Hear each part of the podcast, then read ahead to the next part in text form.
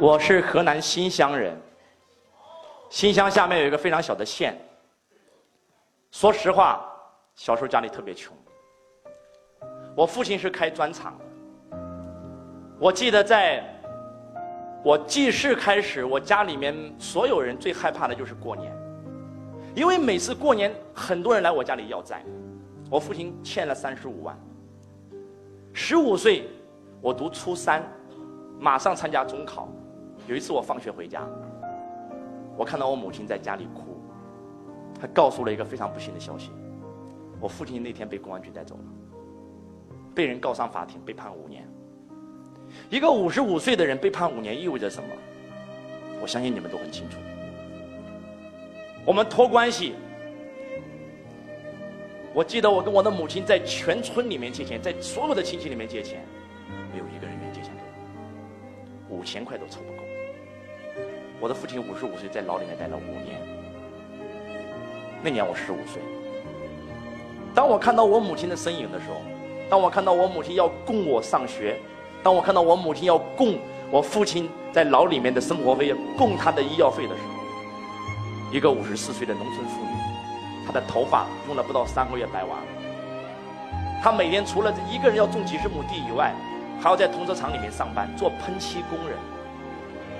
喷漆工人每天上最少十五个小时以上，每次醒出来的鼻涕全是红的，全是绿的，全是黄的。我知道我的母亲身体已经不好。直到有一次，我母亲一个人在地里面打农药，农药中毒，被人带到医院，两万块家里拿不出来。我即将面临我的母亲会离开我，我那个时候我从心目当中我发下一个誓言：我这辈子一定不能穷，一定要赚钱。我做了一个决定，那是我人生当中第一个决定，也是最重要的一个决定。我辍学了。我辍学以后，在我亲戚家里面开的一个修车厂里面做学徒工人。我很勤快啊，我一天只能吃两顿饭。每天早上七点钟上班，睡在修车棚里面，每天工作凌晨三四点。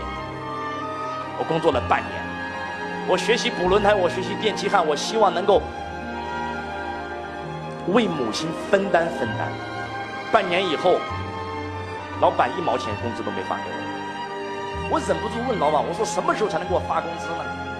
老板看了我一眼说：“我们这个行业想出头，最少需要待两年才有资格领工资。”当我听到两年这个数字的时候，我彻底的绝望，因为我告诉我自己，我可以等得了两年，我母亲等不了两年了，我父亲在牢里等不了两年了。我做了一个决定。我听别人说在工厂里面可以上班，我去了工厂，在工厂里面上班。我记得那个时候在工厂里面开车床、磨床、锯床、铣床，每天一站就是站十二个小时。今天很多人说周老师，你我们做的都累，你一上来讲讲五天五夜站着，你不累吗？那个时候就练出来了，十五岁。两个月以后，我终于领了我人生当中的第一笔薪水。当当我拿到那笔薪水的时候，我没有兴奋，我很伤心，因为我领了五十块。我在问我这个问题：五十块和五千块钱的差距到底有多大？我什么时候才能够攒够五千块钱救我的父亲？我听别人在工地里面上班，一天可以赚十五块。我从工厂里面辞职出来，去到工地里面上班，钢筋工、水泥工都干过，修过桥、盖过房、架过路。那年我赚了四百五十块，我很有成就感。当我过年把这四百五十块拿回家的时候，我觉得我长大了。我看到母亲脸上露出了笑容。十六岁，我做了一个决定，我找到了另外一份工地的工作，跟四川人在一起，在河南省架高压线。那个工作非常危险，但是工资高，高多少钱？高两块，一天十七块。我在那个地方一干就干了一年。从过年的初八一直干到农历腊月二十三号过小年回家，我记得很清楚。印象当中的第一件事儿，为了加班，一天多赚二十块，在地里面架高压线，穿着胶鞋、棉衣、棉裤，天很冷，拖着线往地里走。农民刚刚浇完地，地里面全是水，一不小心踩在泥坑里，所有的水全部灌满了我整个胶鞋，我一个人那个鞋拔都拔不出来。我在那个地方等了半个小时，那条线架完以后，才有资格回到宿舍开始换衣服。我整个腿冻麻了，冻木了，冻得没有知觉，连哭都哭不出来。我为了一天可以多赚二十五块，在山上架高压线，那次印象非常的深刻。那一次，我第一次想过自杀，太辛苦了。我不知道你们在回农村的时候，你们应该看到过很多山上有高压线。你们知道那个线是怎么架上去的吗？没有路啊，全是人肩挑人扛上去的。我们爬上山，从山顶上扔下一颗钢丝绳，一只手抓着钢丝绳，一只手背着材料上山。我上了两天。我累到吐血，趴在地上起不来。老板要开除我，我求了他半天，我说我不能失去这份工作。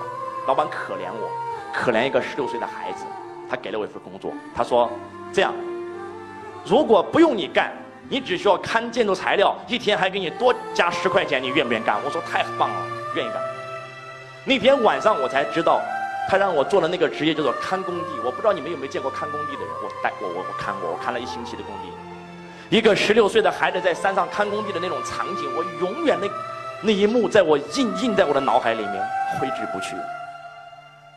身上除了一个手电筒，什么都没有，伸手不见五指，对面就是几座孤坟。我一个人在山上，十六岁，很害怕，很恐惧，很迷茫，因为不会搭工棚，半夜天下大雨，我的被子全湿了，我一个人蒙着油布子在在山上。哭，哇哇直哭，叫天天不应，叫地地不灵。我问我自己问题：我为什么要活着？我为什么要经历这么多的痛苦？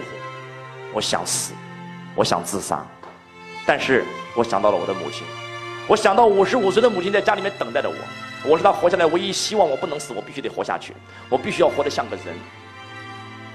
我记得我为了一天能够多赚三十五块，四川人一天的工资比我高三十五。别人是架高压线、高空作业，我也想学。我学了两天，我亲自感受过，当我在一百多米的高空上，因为腰带松裂，差点整个人摔下去的时候，我真的害怕。我下来了，我不敢赚那个钱。第二天，我亲眼见到我的工友从一百多米的高空上下来，摔下来，直接残留在我的面前那个画面，我永远记得。那一年，我赚了。那一年，我干了三百六十五天，我一共赚了四千三百块人民币。不管是多大的太阳，多冷的天，多热的天，我都在工地现场。那年的我一米七六，不足八十斤，浑身皮包骨，满脸晒得脱皮。我回到家，我妈不认识我，但是我赚了四千三百块。我问我一个问题：我不要过这样的生活，我要改变。我告诉我自己，人这一辈子想改变有两种人，第一种是卖体力，第二种是卖脑力。我一定要靠脖子以上赚钱。那年是二零零三年，是非典，我不知道非典那年你们在座的各位在何方，但是我记得很清楚，非典那年我在工地现场。当非典爆发的时候，老板在我睡的地板上撒六十微粉，那年我就那样度过的。我曾经问过我一个问题：如果我就此死去，我母亲连我的尸首都找不到。零三年学习电脑很热门。我回到家的时候，我们农村里面有集会，我收到一张传单，传单上写了一句话：“知识改变命运，学习改变人生。”学电脑学费四千三百块，刚刚好是我一年的辛苦钱。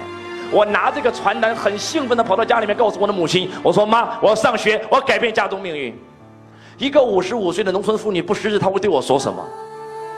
她说：“学不会怎么办？”不还是回工地吗？儿子，你听妈的话，你一年这么辛苦赚了四千多，再好好干几年，干两年一万多，干四年两万多，再干几年，当咱们攒够几万块钱的时候，妈把咱们家的房子给你修一下再，给你讨个老婆回来。我说我不要过那样的人生，我从来没有跟我的母亲吵过架，但是那一次我跟她吵了，吵得不可开交。吵架的结果是我拿着四千三百块钱离家出走，我去上了那个学。在很有趣的事情发生了。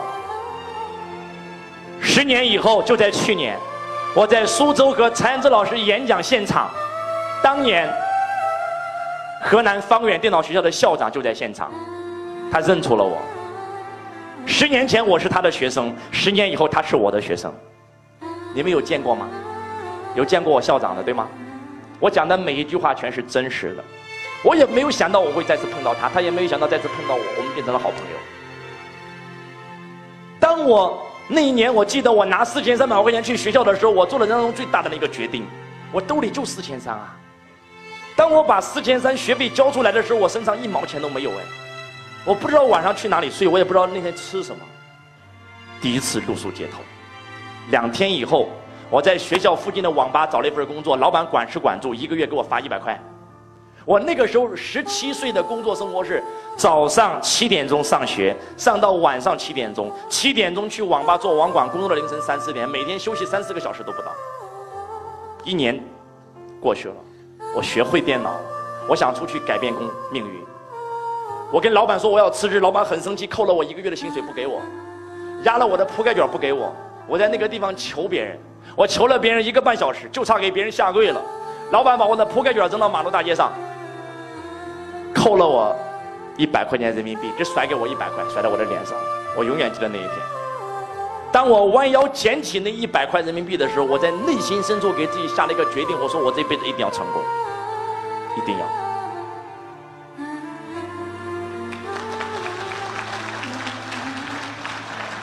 一百块钱连路费都不够，我借了我一个同学三百五十块，我一共怀揣着四百五十块钱走到今天。四百五十块买了一张去到河南洛阳的火车票。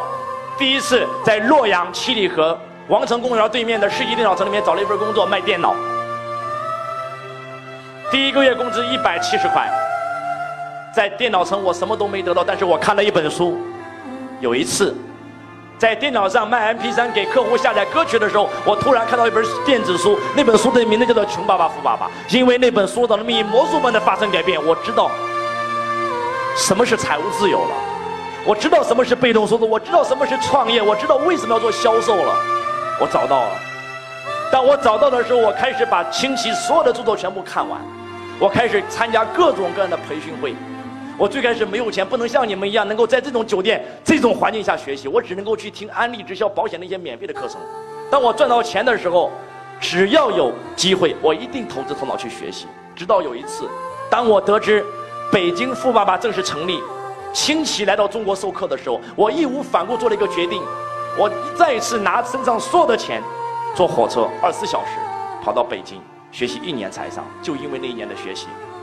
虽然那一年的学习再次让我一无所有回到了深圳，但是我学会了，就用这点东西。二十一岁到深圳，用了不到三年的时间买房买车，用了不到四年的时间，改变了整个家族的命运。从整个周氏家族最穷的人，变成了如今整个周氏家族最富有的人。我分享我的生活就该如此，但是没有想到，两年前上海的一场演讲，再次魔术般的改变我的命运。上海万人体育馆，财商的创始人罗伯特 T 清崎在那台上演讲。当我第一次听到他口中的富爸爸。原来是一个中国人的时候，一个华裔在夏威夷经商三代，他悟出了犹太人最大的经商哲学，他把它叫做财商，把它传播出去。他没有传给中国人，而是传给了一个日籍华人的时候，当清奇获得财商以后，开始著书立说，把财商传给日本，传给无数欧洲国家富强的时候，我当时问了我一个问题：为什么中国人发明的财商要去帮助其他国家富强？为什么中国人发明的财商没有一个中国人站在中国的舞台上来帮助整个中国富强？既然没有人做，我来做。我毅然放弃了我在深圳奋斗的五年房地产业，重新开始创立西思讲这家企业。两个人从派传单做起。当我站上讲台的时候，没有人相信我可以成功，因为没有人相信我。我告诉全天下所有的会议主办方，我说今天只要你给我一个演讲的机会，我可以把我的演讲费用全部给到你，出差的费用我来出，机票的费我来出，酒店的费用我来出。我只渴望有一个上台分享的机会，能够成就更多中国人的机会。求求你给我一个上台的机会吧！求求你给我一个上台的机会！求求你给我一个上台的机会！求求你给我一个上台的机会！求求你给我一个上台的机会！求求你给我上台的机会！求求你给我一个上台的机会！今天是我站在这个讲台上演讲的第六百八十九场。听过今天这场演讲的人超过六万人，我改变的不是六万人的命运，因为六万人背后有六万个家庭，有六万家企业，有千千万万的中国人。我相信我可以成功，你们在座的每一个人都可以成功。